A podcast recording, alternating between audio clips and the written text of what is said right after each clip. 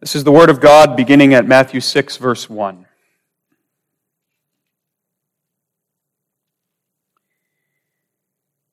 Take heed that ye do not your alms before men, to be seen of them, otherwise ye have no reward of your Father which is in heaven.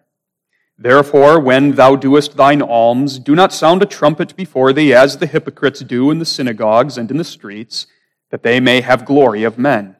Verily I say unto you, they have their reward. But when thou doest alms, let not thy left hand know what thy right hand doeth, that thine alms may be in secret, and thy Father, which seeth in secret himself, shall reward thee openly. And when thou prayest, thou shalt not be as the hypocrites are, for they love to pray standing in the synagogues and in the corners of the streets, that they may be seen of men. Verily I say unto you, they have their reward. But thou, when thou prayest, enter into thy closet, and when thou hast shut thy door, pray to thy Father which is in secret, and thy Father which seeth in secret shall reward thee openly. But when ye pray, use not vain repetitions as the heathen do, for they think that they shall be heard for their much speaking. Be not ye therefore like unto them. For your Father which knoweth what things ye have need of before ye ask him. After this manner, therefore, pray ye, Our Father which art in heaven, hallowed be thy name. Thy kingdom come, thy will be done, in earth as it is in heaven. Give us this day our daily bread, and forgive us our debts as we forgive our debtors. And lead us not into temptation, but deliver us from evil. For thine is the kingdom, and the power, and the glory forever. Amen. For if ye forgive men their trespasses, your heavenly Father will also forgive you. But if ye forgive not men their trespasses, neither will your Father forgive your trespasses. Thus far, we read the inspired scriptures.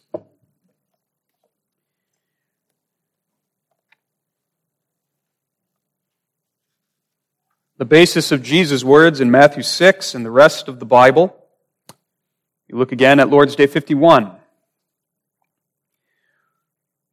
focusing especially on the second half, which is the fifth petition.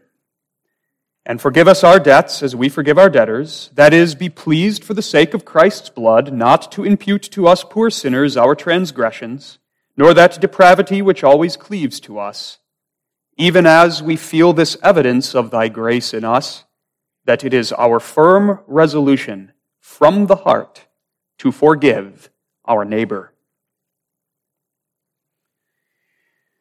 Beloved in the Lord, though we've had two sermons already on the fifth petition, we haven't yet addressed the concluding clause of the fifth petition as we forgive our debtors.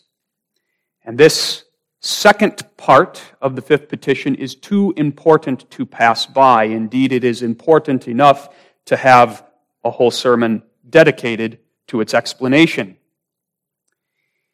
Jesus, in the second half of the fifth petition, establishes a very important connection between God's forgiveness of us and our forgiving of our neighbor. And this connection brings before us a crucial and necessary lesson for the Christian life indeed a principle which ought to be rooted in our hearts and ought to be a part of our daily practice by the grace of God.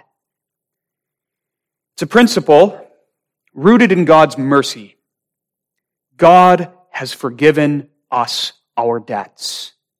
God has given Christ to the death of the cross to pay for our sins to merit and obtain for us all blessings of salvation.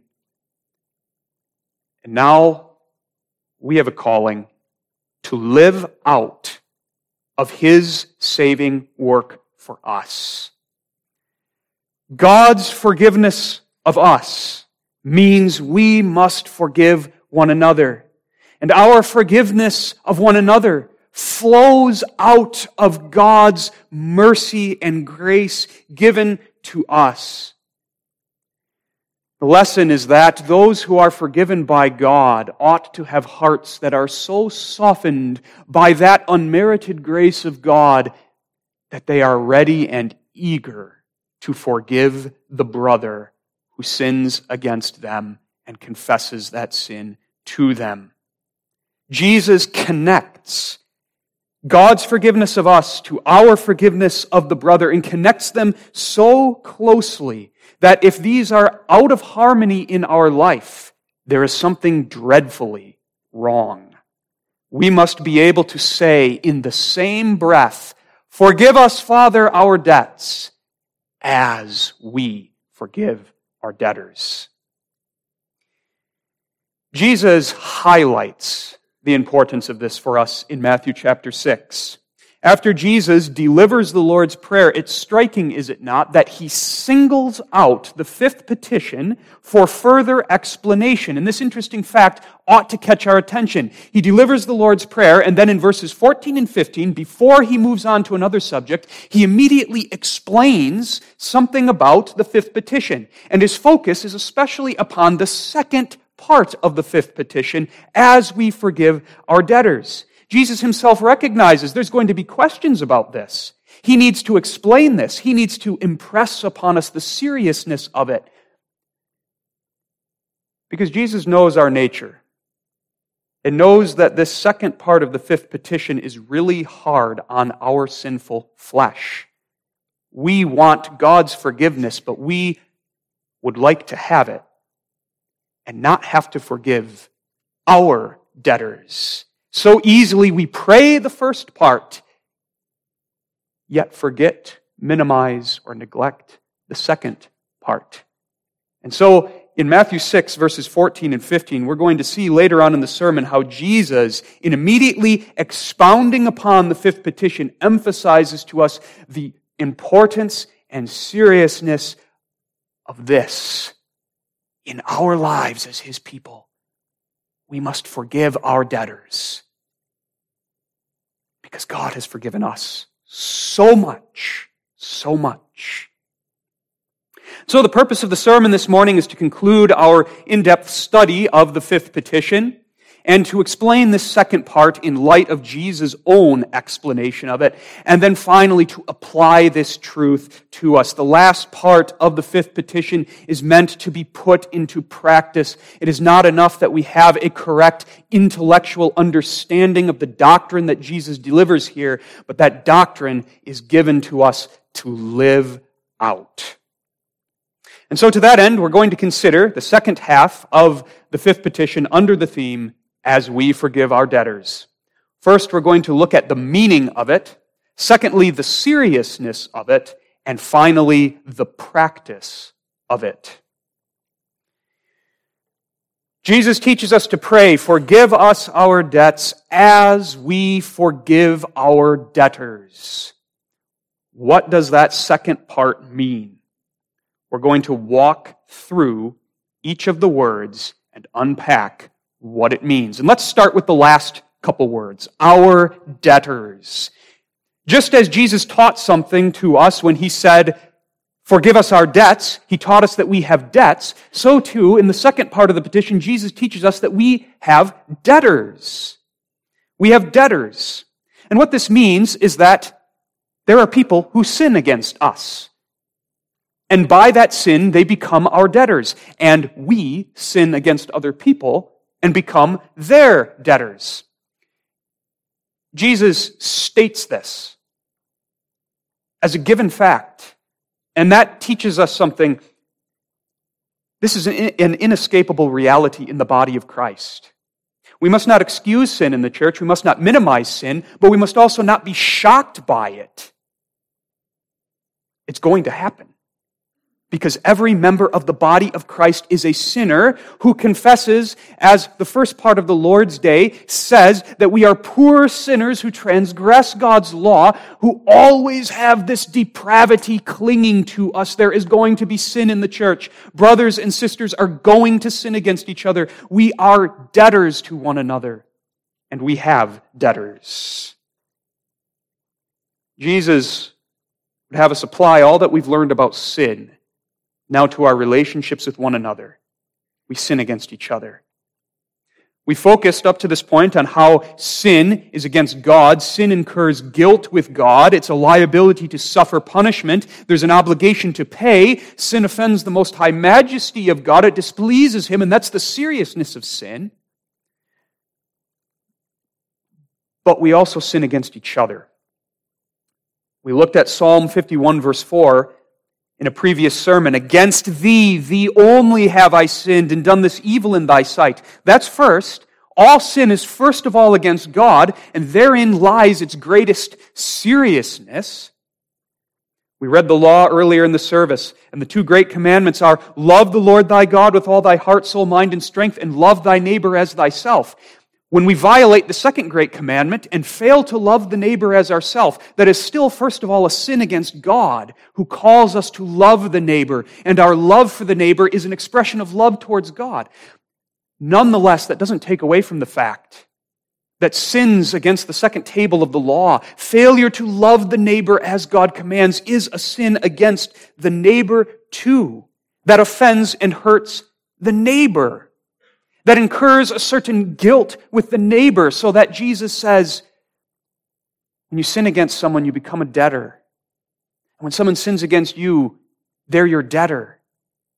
Not that we then have a right to punish our neighbor who sins against us. That right belongs to God alone. Vengeance is mine, saith the Lord. But in this sense, when we've done wrong, we're responsible to remove the offense of that wrong by confessing sin and correcting it and reconciling with our brother. And when wrong has been done, with us, done to us, we are also responsible to address it in the biblical way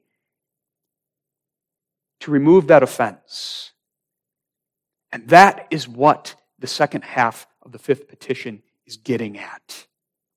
Sin is debt, and debt is misery. The greatest misery is that sin separated us from God and exposed us to his wrath and the just penalty of his law, which is eternal death. But the debt of sin against each other also brings misery too. When we sin against one another, when we fail to resolve sin's offense against one another properly according to the Word of God, we experience that misery in our relationships in the body of Christ or with the neighbor. Sin separates us from one another. It disrupts fellowship. It distances us. It drives a wedge between people. And when that wedge is left there, and wedges don't get up and go away themselves, when that wedge is left there, it sinks deeper into the soil of our relationships, pressing us farther apart. Sin against each other is like a corrosive acid the longer it's left there, it eats away at the cords that bind people together in the body of Christ. When we think about life circumstances, that fits with our experience, doesn't it? In marriage, perhaps husband, wife, there's a grievance between the two of you, something that happened, a sin that one of you committed against the other, and then the other responded sinfully, and it's not addressed. You shrug it off when you really shouldn't because that grievance is still there. And perhaps it happens again and it festers and grows and resentment begins to rise in the heart. And there's that wedge in the middle of your home. Or it happens in the congregation. For example, two sisters disagree over something and there's an unkind word spoken. And they depart from one another with the matter unresolved. It's left hanging. And a coldness develops between them. They avoid each other in the back of church. And as time passes, they don't want to address it because it feels too awkward now. And so, what happens then is that two daughters of the king that Christ has joined together in Christian fellowship allow themselves to be put asunder by unresolved sin. Jesus, in the fifth petition, is teaching us a crucially important lesson. And his crucially important lesson is that must not be among God's people. And the reason it must not be is God forgives your sins. God forgives your massive debts. And the fruit of that, and the effect of that, and the outflow of that ought and must be the forgiveness of one another. And so now we move to the first words of the second part of the fifth petition as we forgive our debtors. Jesus here instructs us how to deal with sin, how to deal with our debtors, how to deal with the fact that I am a debtor to another person in the body of Christ. How do we deal with sin? Forgiveness. Forgiveness. Striving for forgiveness. The word as is crucial here. As we forgive our debtors. With that word as, Jesus is establishing the closest connection between God's forgiveness of our debts and our forgiving of the debtors who have sinned against us. And it is so close a connection that we cannot and may not try to pull these two apart. We've already seen in the first couple of sermons on this petition that God forgives our sins freely, graciously, for the sake of the blood of Jesus Christ. God, in fathomless mercy, forgives unworthy debtors such as you and I are, unworthy debtors who have not earned it, who can do nothing to earn it, but who only daily increase our debt. And yet God in mercy has given his son Jesus Christ, who laid down his life as the atonement for sin. And that atonement paid our debt, canceled that debt. That atonement satisfied the demands of God's justice. And that atonement merited for us all spiritual blessings, among which is the forgiveness of our sins and that forgiveness of our sins, God daily applies to us through the gospel and by the power of the Holy Spirit. God has done that for us. And now that mercy of God in Jesus Christ, that mercy of God must bear fruit in us.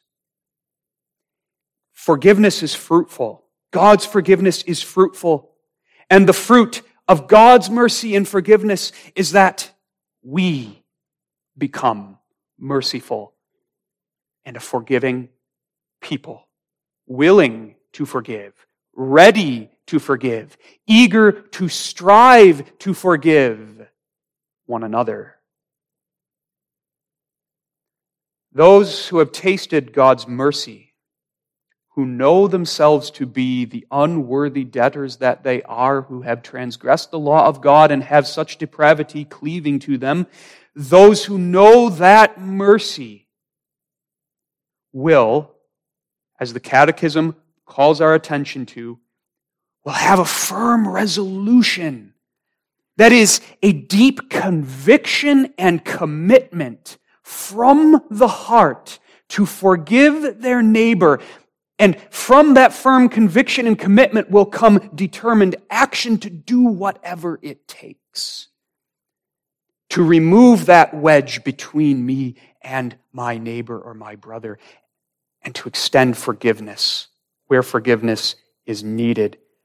Debtors forgiven by God forgive their debtors as they themselves have been forgiven.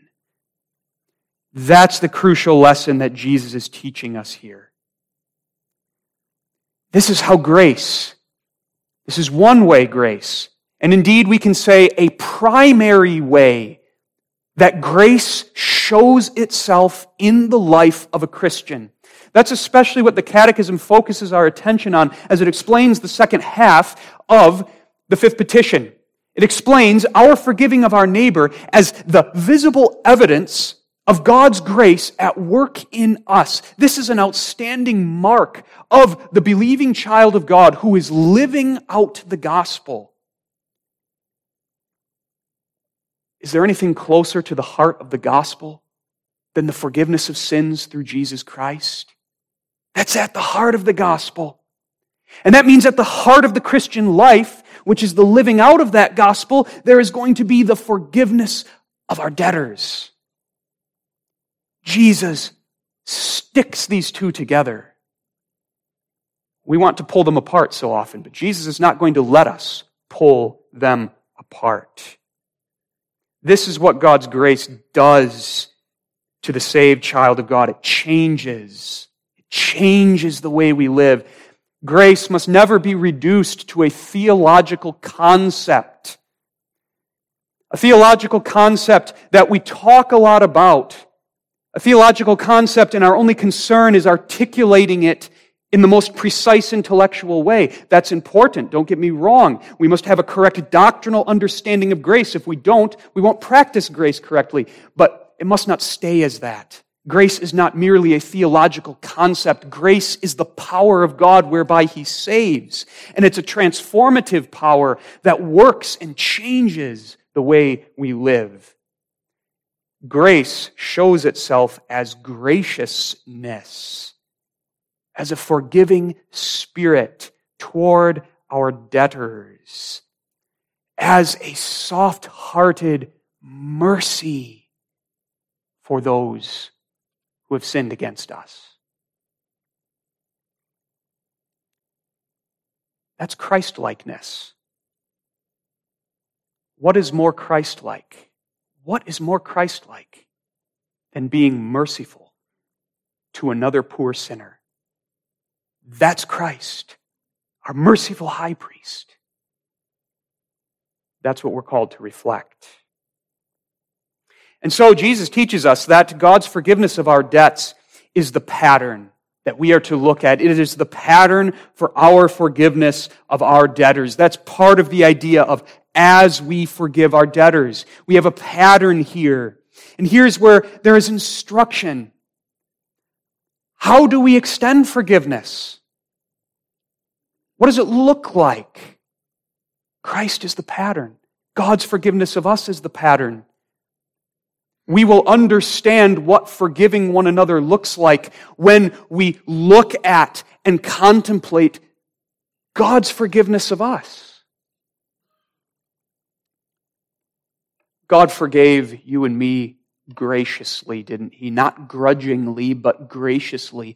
We didn't have to extract forgiveness from his unwilling divine heart, but he freely, graciously, mercifully, out of the abundance of his own goodness, granted it to us, even though we were unworthy. That's the kind of forgiveness Jesus calls us to extend to our debtors. Easily, we want our debtors to pay. We want them to suffer for what they've done. We want them to earn our forgiveness, but that's not forgiveness patterned after God's forgiveness, is it? What if God dealt with us that way? If God dealt with us the way we often deal with each other, we would all perish. Gracious not because that person deserves it, but because I have been forgiven so much by the grace of God. That doesn't make our forgiving of one another baseless. No, the basis of our forgiving one another is the exact same basis as God's forgiving of us, Christ. That's why we forgive one another, because Christ died for us, and Christ died for that brother or that sister in the church. That's the apostle Paul's instruction in Colossians 3 verse 13, where he says, forgiving one another. If any man have a quarrel against any, even as Christ forgave you, so also do ye. There's the basis. There's the basis. And there's also the seriousness of refusing to forgive or refusing to forgive graciously. It's saying something about Christ. Deep down, it's despising the riches of Christ's mercy. It's to take on ourselves the persona of the unmerciful servant in Jesus' well-known parable in Matthew 18, who having been, who having been forgiven a gigantic debt by the king, then goes out and finds his debtor and grabs him by the throat and demands, pay that thou owest. Gracious forgiveness, gracious. That's God's forgiveness of us. That's the pattern for our forgiveness of one another. And that gracious forgiveness is then abundant forgiveness. Is God stingy with his forgiveness toward us? Does he forgive as little as possible? Does he hang on to our sins as much as he can because he doesn't want to give them up or he doesn't want to give up wrath towards us? Of course not. Isaiah 55 verse 7 says, Let the wicked forsake his way and the unrighteous man his thoughts and let him return unto the Lord and he will have mercy upon him and to our God for he will abundantly pardon. In our dealings with our debtors, we're not to be stingy with forgiveness. Sometimes we want to be stingy. We've been offended. And we don't want to give that up. We want to hang on to it. We'll give some forgiveness, but as little as possible. That's not patterned after God's forgiveness of us, who is not stingy, but abundantly pardoned. That's what comes to us from the cross. A tidal wave of divine mercy. A tidal wave with the power of a tsunami that sweeps away everything in its path. But this tidal wave isn't destructive, it's healing. The abundant pardon of God, a tidal wave of His mercy that crashes upon us and drives away our sin and guilt. That's God's forgiveness. And that's the pattern for our forgiveness of one another. Gracious, abundant, repeated forgiveness. God forgives us repeatedly. We saw over the past couple weeks how often we sin. We sin against God daily. Daily we incur guilt to ourselves. We add to our debt. We commit that same sin over and over and over again. And yet, we never get to the point where God says, I've had it. I'm done with you. That's the last time I'm forgiving that sin. Perish. There's no limit. There's no limit to his forgiveness.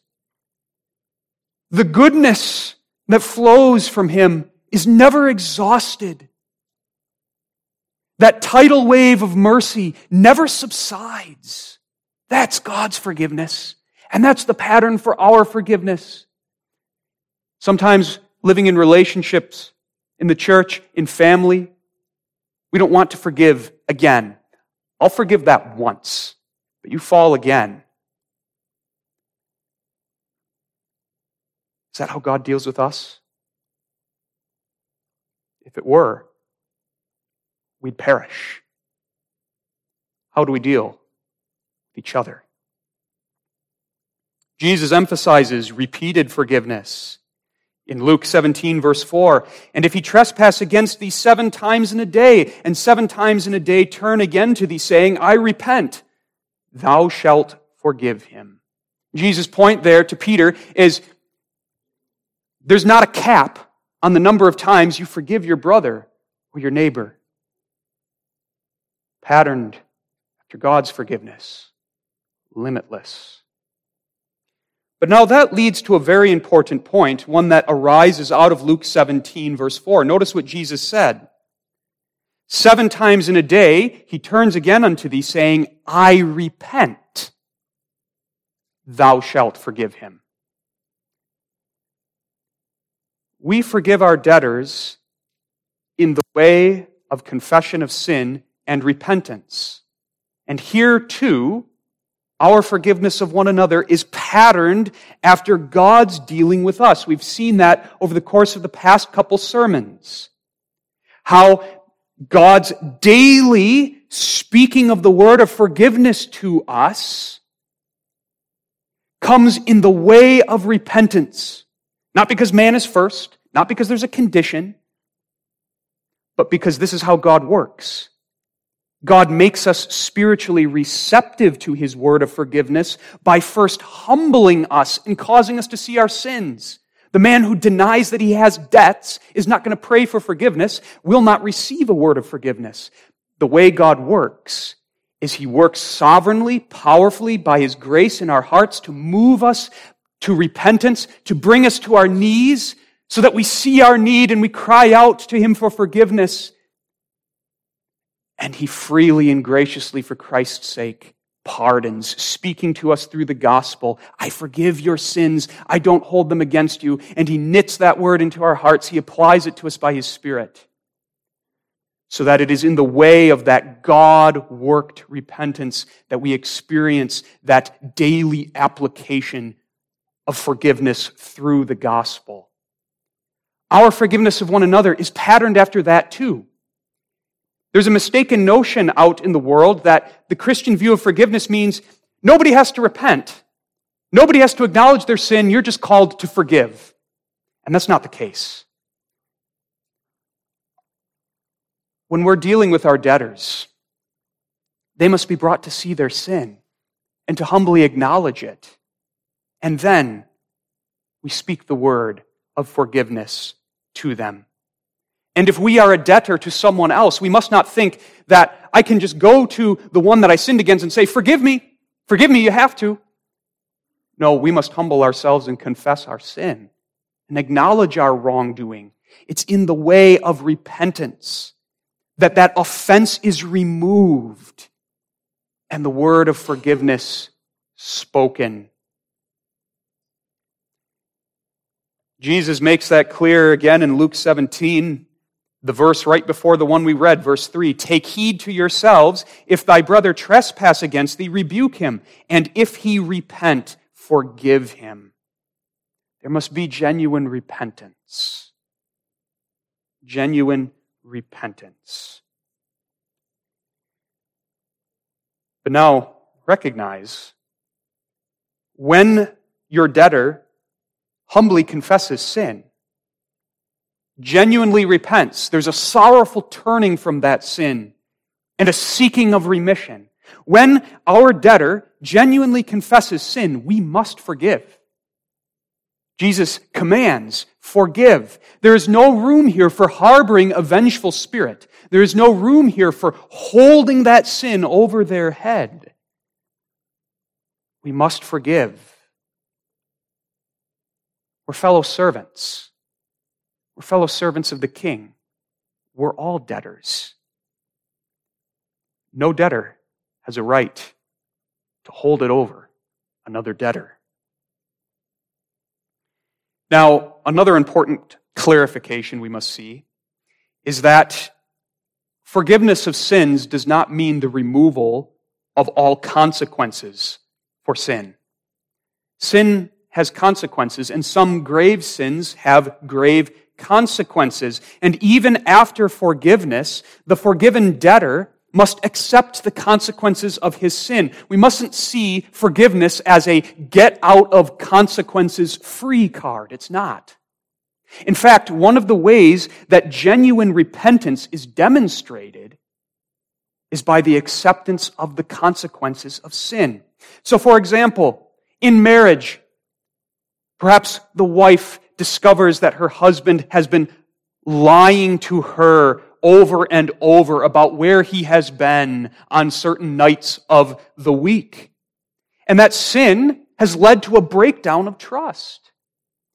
The husband, by the grace of God, confesses that sin. He is genuinely sorry for it, and his wife forgives him in the spirit of the Word of God. But now, what follows?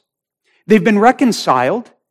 Confession has been made. That's genuine. Forgiveness has been extended, and yet there are consequences. There's that broken trust that must be rebuilt. And that husband must demonstrate the genuineness of his repentance by being trustworthy. There are consequences that are still to follow. Certain accountability measures perhaps need to be put in place. And part of the way that that man demonstrates his true sorrow for sin is that he willingly accepts those consequences. Forgiveness may not be used as a get out of consequences free card. Forgiveness removes the guilt. Forgiveness leads to a reconciliation of estranged brethren and a restoration of their relationship, but that doesn't mean that the consequences immediately go away. And so that's forgiveness, patterned after God's forgiveness of us.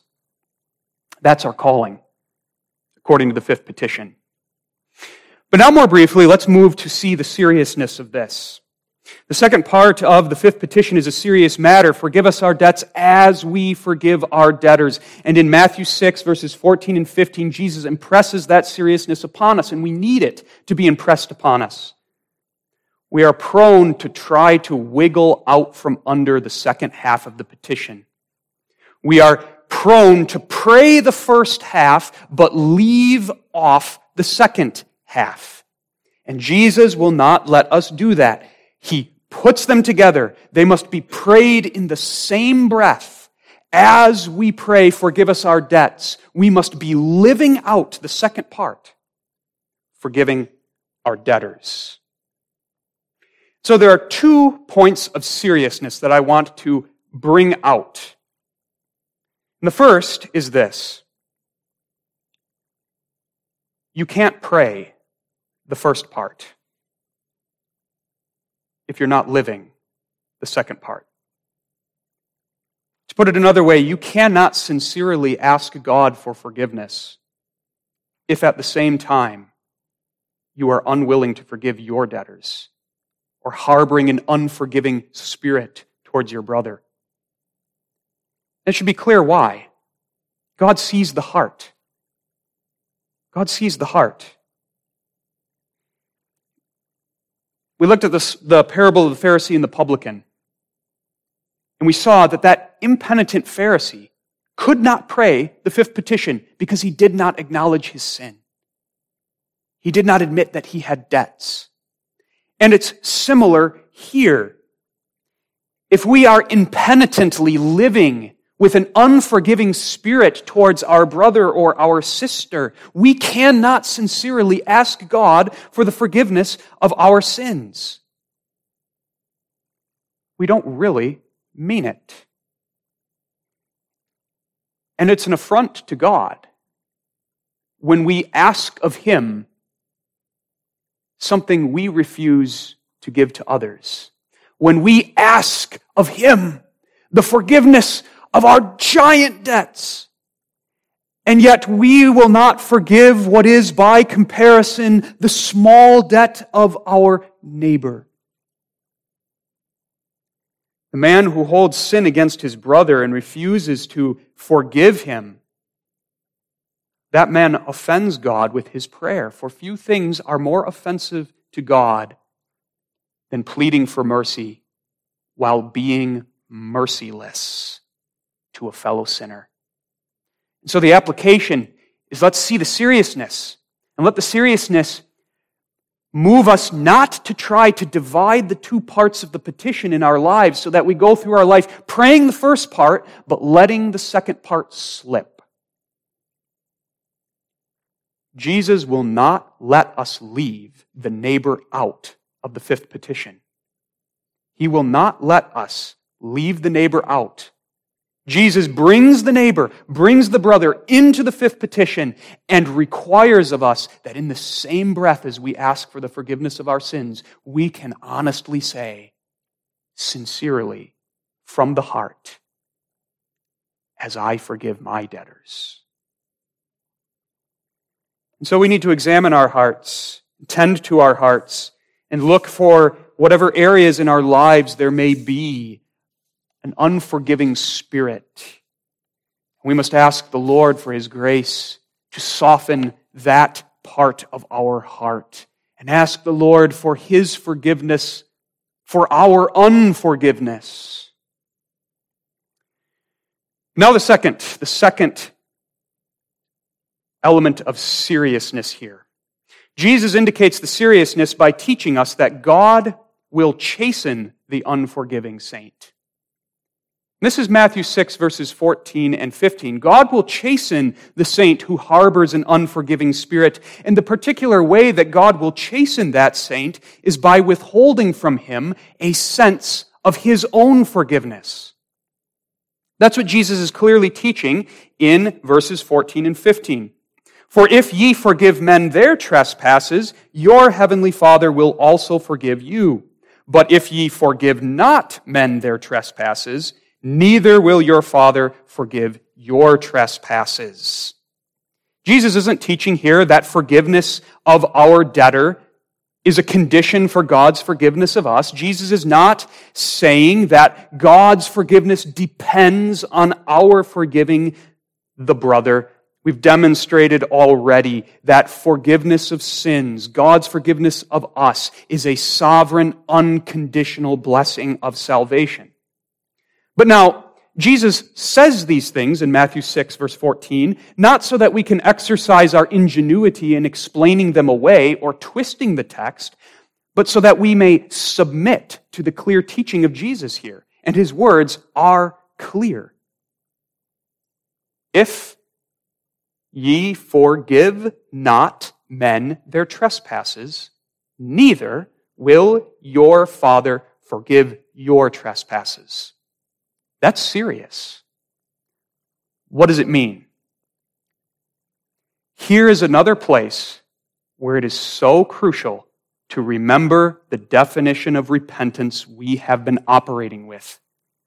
I'm sorry, the definition of forgiveness. We must remember the definition of forgiveness we've been operating with. What forgiveness is here in the fifth petition. We've distinguished this forgiveness from atonement, from decisive reconciliation, from objective justification, and we must do the same here. Jesus is not saying, if you don't forgive your brother, God will not justify you.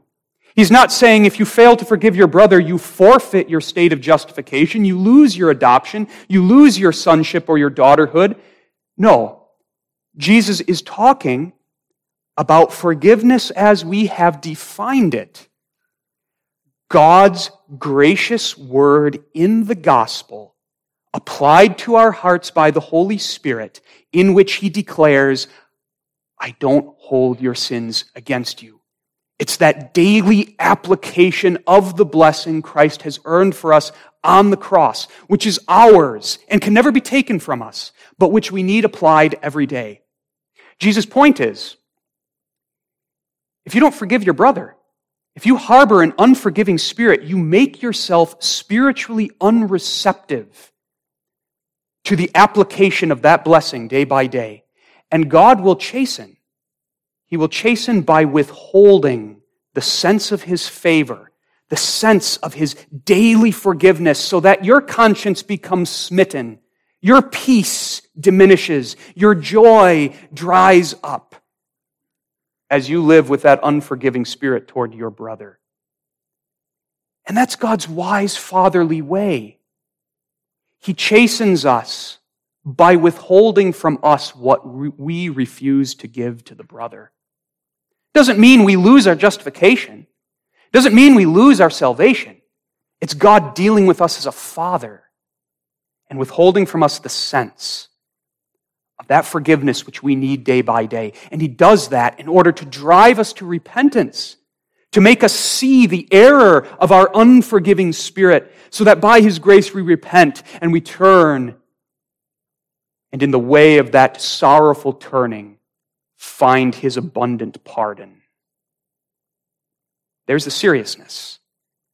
The unforgiving will find that God chastens them with the removal, the sense of his favor. And that's a miserable place to be. And so, a concluding application for the second point Beloved, do you harbor the, an unforgiving spirit towards someone in your family, in the congregation? Or have you accepted being estranged from a brother or a sister, and that estrangement, that division has become the new norm? So that there's coldness, there's dislike, there's a grudge, there's avoidance. Jesus says, you may not accept that as the new norm. You may not leave your relationship in disarray because that new norm is fundamentally contrary to the heart of the gospel. That new norm turns part of your life into a contradiction of the gospel of grace. The gospel of God's forgiving grace upon us is a transformative gospel that makes us a merciful and forgiving people, and the unforgiving and the unmerciful make themselves a living contradiction of the gospel. That's the seriousness. And that seriousness ought to drive us to take seriously the word of Jesus Christ and forgive our debtors as we have been forgiven. It's a word that pricks, pricks my heart. I trust it pricks yours. We find a lack of forgiveness, a lack of mercy in us, don't we? That's part of that depravity that yet cleaves to us. And here's where a word of comfort is necessary. God is not like us.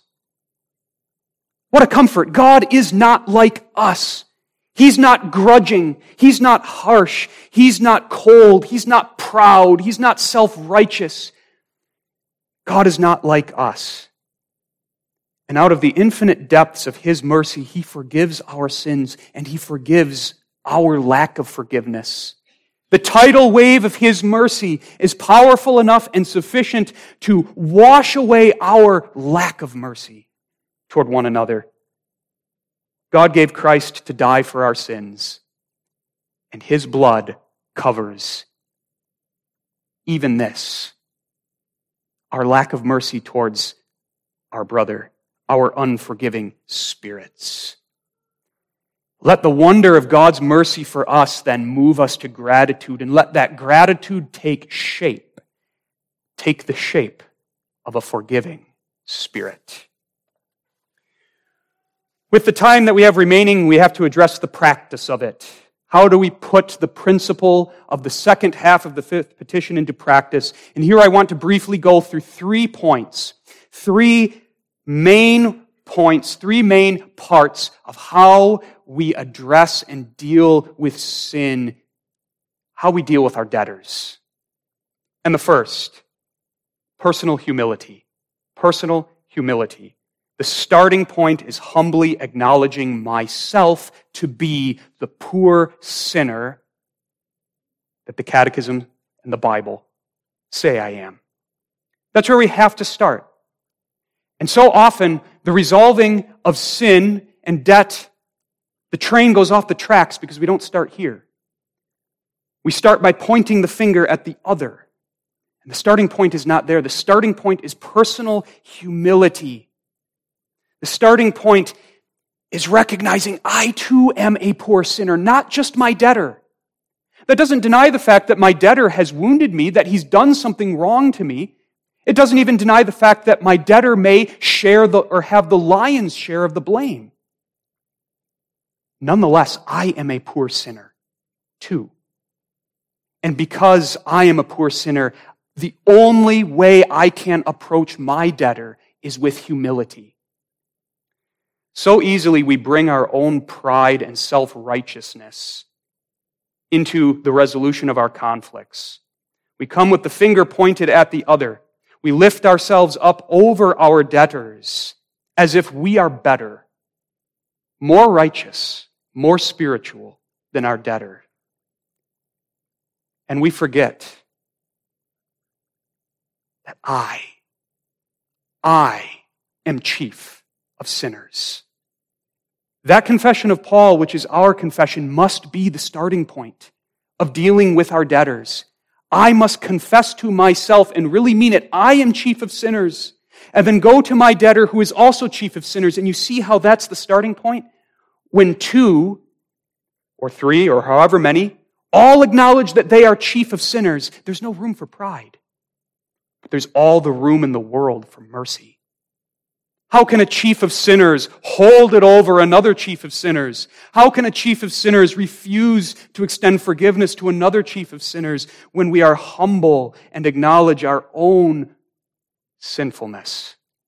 Then we are in the spiritual posture to deal with our debtors. It must begin there. Humility is the only foundation upon which reconciliation can be built. But from that humility, we come to the second step, approaching our debtor mercifully. Approaching, going to our debtor mercifully. Or if our debtor comes to us, receiving him in mercy. Or if we are the debtor, going to the one that we are indebted to, the one that we have sinned against, going to them humbly. The point is approach, go to them. Approach quickly, don't wait, don't let the matter sit unresolved. Here's another area or another place where the whole process can be short circuited. When we let that distance become the new norm, we let that coldness become the new norm, and it becomes so awkward we don't want to deal with it. No, go. So Jesus says in Matthew 5, verses 23 through 24, Go thy way, first be reconciled to thy brother. Go. And Jesus doesn't make a distinction between debtor and the one who that debtor is indebted to. He says, Go to both. Both of you go. Both of you go. It's a mutual responsibility. And here, God's forgiveness is the pattern too. Did God wait for us to come to Him did God wait for us? Well, they sinned against me, so I'm going to do nothing until they come to me. Of course not. We never would go to him. But God, God went. He went by sending Jesus Christ for us. God acted first. And if our forgiveness and our resolving of debts is to be patterned after God's forgiveness of us, then the calling comes to all involved go, go, approach your debtor. And having approached your debtor or the person you are indebted to, indebted to, address the matter with him, explain your desire humbly to work through the sin that divides you. You have to talk about the sin. Jesus emphasizes in Luke 17, verse 3, where sin has been committed, rebuke him, and if he repent, forgive him. Now, that rebuke isn't castigating him, it's not throwing a fit. It's not raging at him, but with the humility of a chief sinner, explaining the wrong that was done and the hurt that is felt. Listening, listening to each other. And that then leads to a mutual confession of sin. Sometimes one party alone has committed sin, but that's rarely the case. Most often, when there is debt offense between brothers or sisters. Both share the blame. And so James 5 verse 16 says, confess your faults to one another and pray for one another that ye may be healed. Don't confess your debtor's fault. That's not where you start, confessing their fault, but confessing your own. And you see here how that humble approach gets you so far down the path when, when two come together seeking first to confess their own faults, you're halfway there. From mutual confession comes the extension of forgiveness. Really, everything that we've talked about so far is comprehended in the second half of the fifth petition under forgiveness. This is how you get to that point where you can extend forgiveness to each other. Personal humility, approaching one another mutual confession of sin, and then mutual extension of forgiveness to each other. And that true forgiveness implies that you don't hold the sin against the other person anymore. You don't view them in light of that sin. That's what forgiveness does. It puts the sin behind you. It says, it's finished. That's not going to be how I view you anymore. That's God's forgiveness. He doesn't keep holding our sins over our head, but He casts them into the depths of the sea. He doesn't view us in light of them. Genuine forgiveness says, I forget your sin. I'm not going to bring it up again. I'm not going to use it against you. It's not a club that I'm going to keep in my back pocket so that when I need leverage against you, I can pull it out and hit you over the head with it. I forget. That doesn't mean the memory is gone. That, that's impossible. But in the Bible, forgetting sin means putting it out of your mind. That's what God does.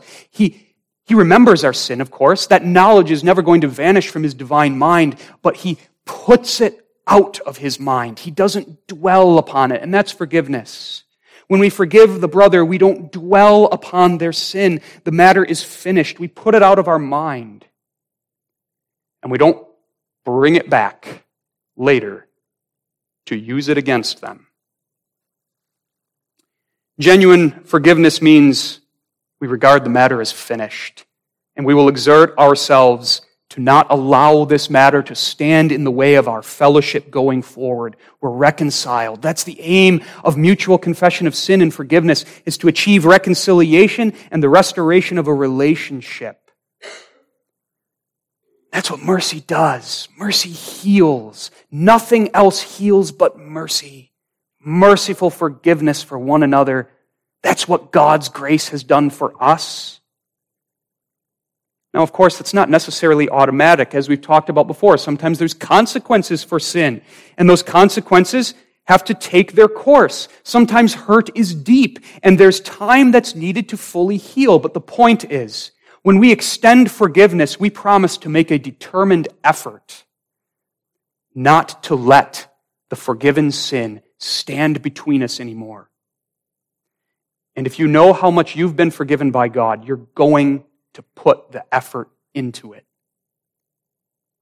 to lay the matter aside, and to not let it stand in the way of fellowship. That's the practice. To summarize it all up, the practice that Jesus teaches us personal humility towards one another, approaching one another, our debtors, or the one we're indebted to, mutual confession of sin, mutual extension of forgiveness in this the beauty of grace becomes visible. Goes back to where the catechism started for Christ's sake. That's why. For Christ's sake. Christ, who is the Prince of Peace. Christ, who made peace by the blood of the cross. Christ, who gives us the most precious peace, the peace from which all peace flows peace with God. That peace with God brings peace with the neighbor. And that takes away that takes away the right of any of us to say this is impossible.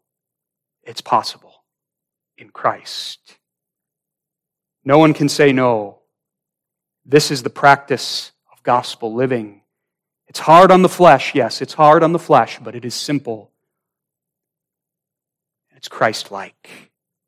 Beloved, let us take this word of God into our hearts. Let us learn the principle of the second half of the fifth petition and let us put it into practice in our homes, in our church, in all of our relationships. That as children of the Prince of Peace, we may be peacemakers who forgive one another as Christ forgave us. Amen. Faithful God and Heavenly Father, we pray that Thou wilt hide the instruction of the fifth commandment in our hearts. We thank Thee for Thy gracious forgiveness of us, full and free. Grant by Thy Spirit that our apprehension of that grace to us may make us a gracious people who forgive our debtors graciously. We confess, Father, that too often we pray the first part and leave off the second part. Use thy word to guide us, to pray the first part and to practice the second part. This all we ask in Jesus' name. Amen.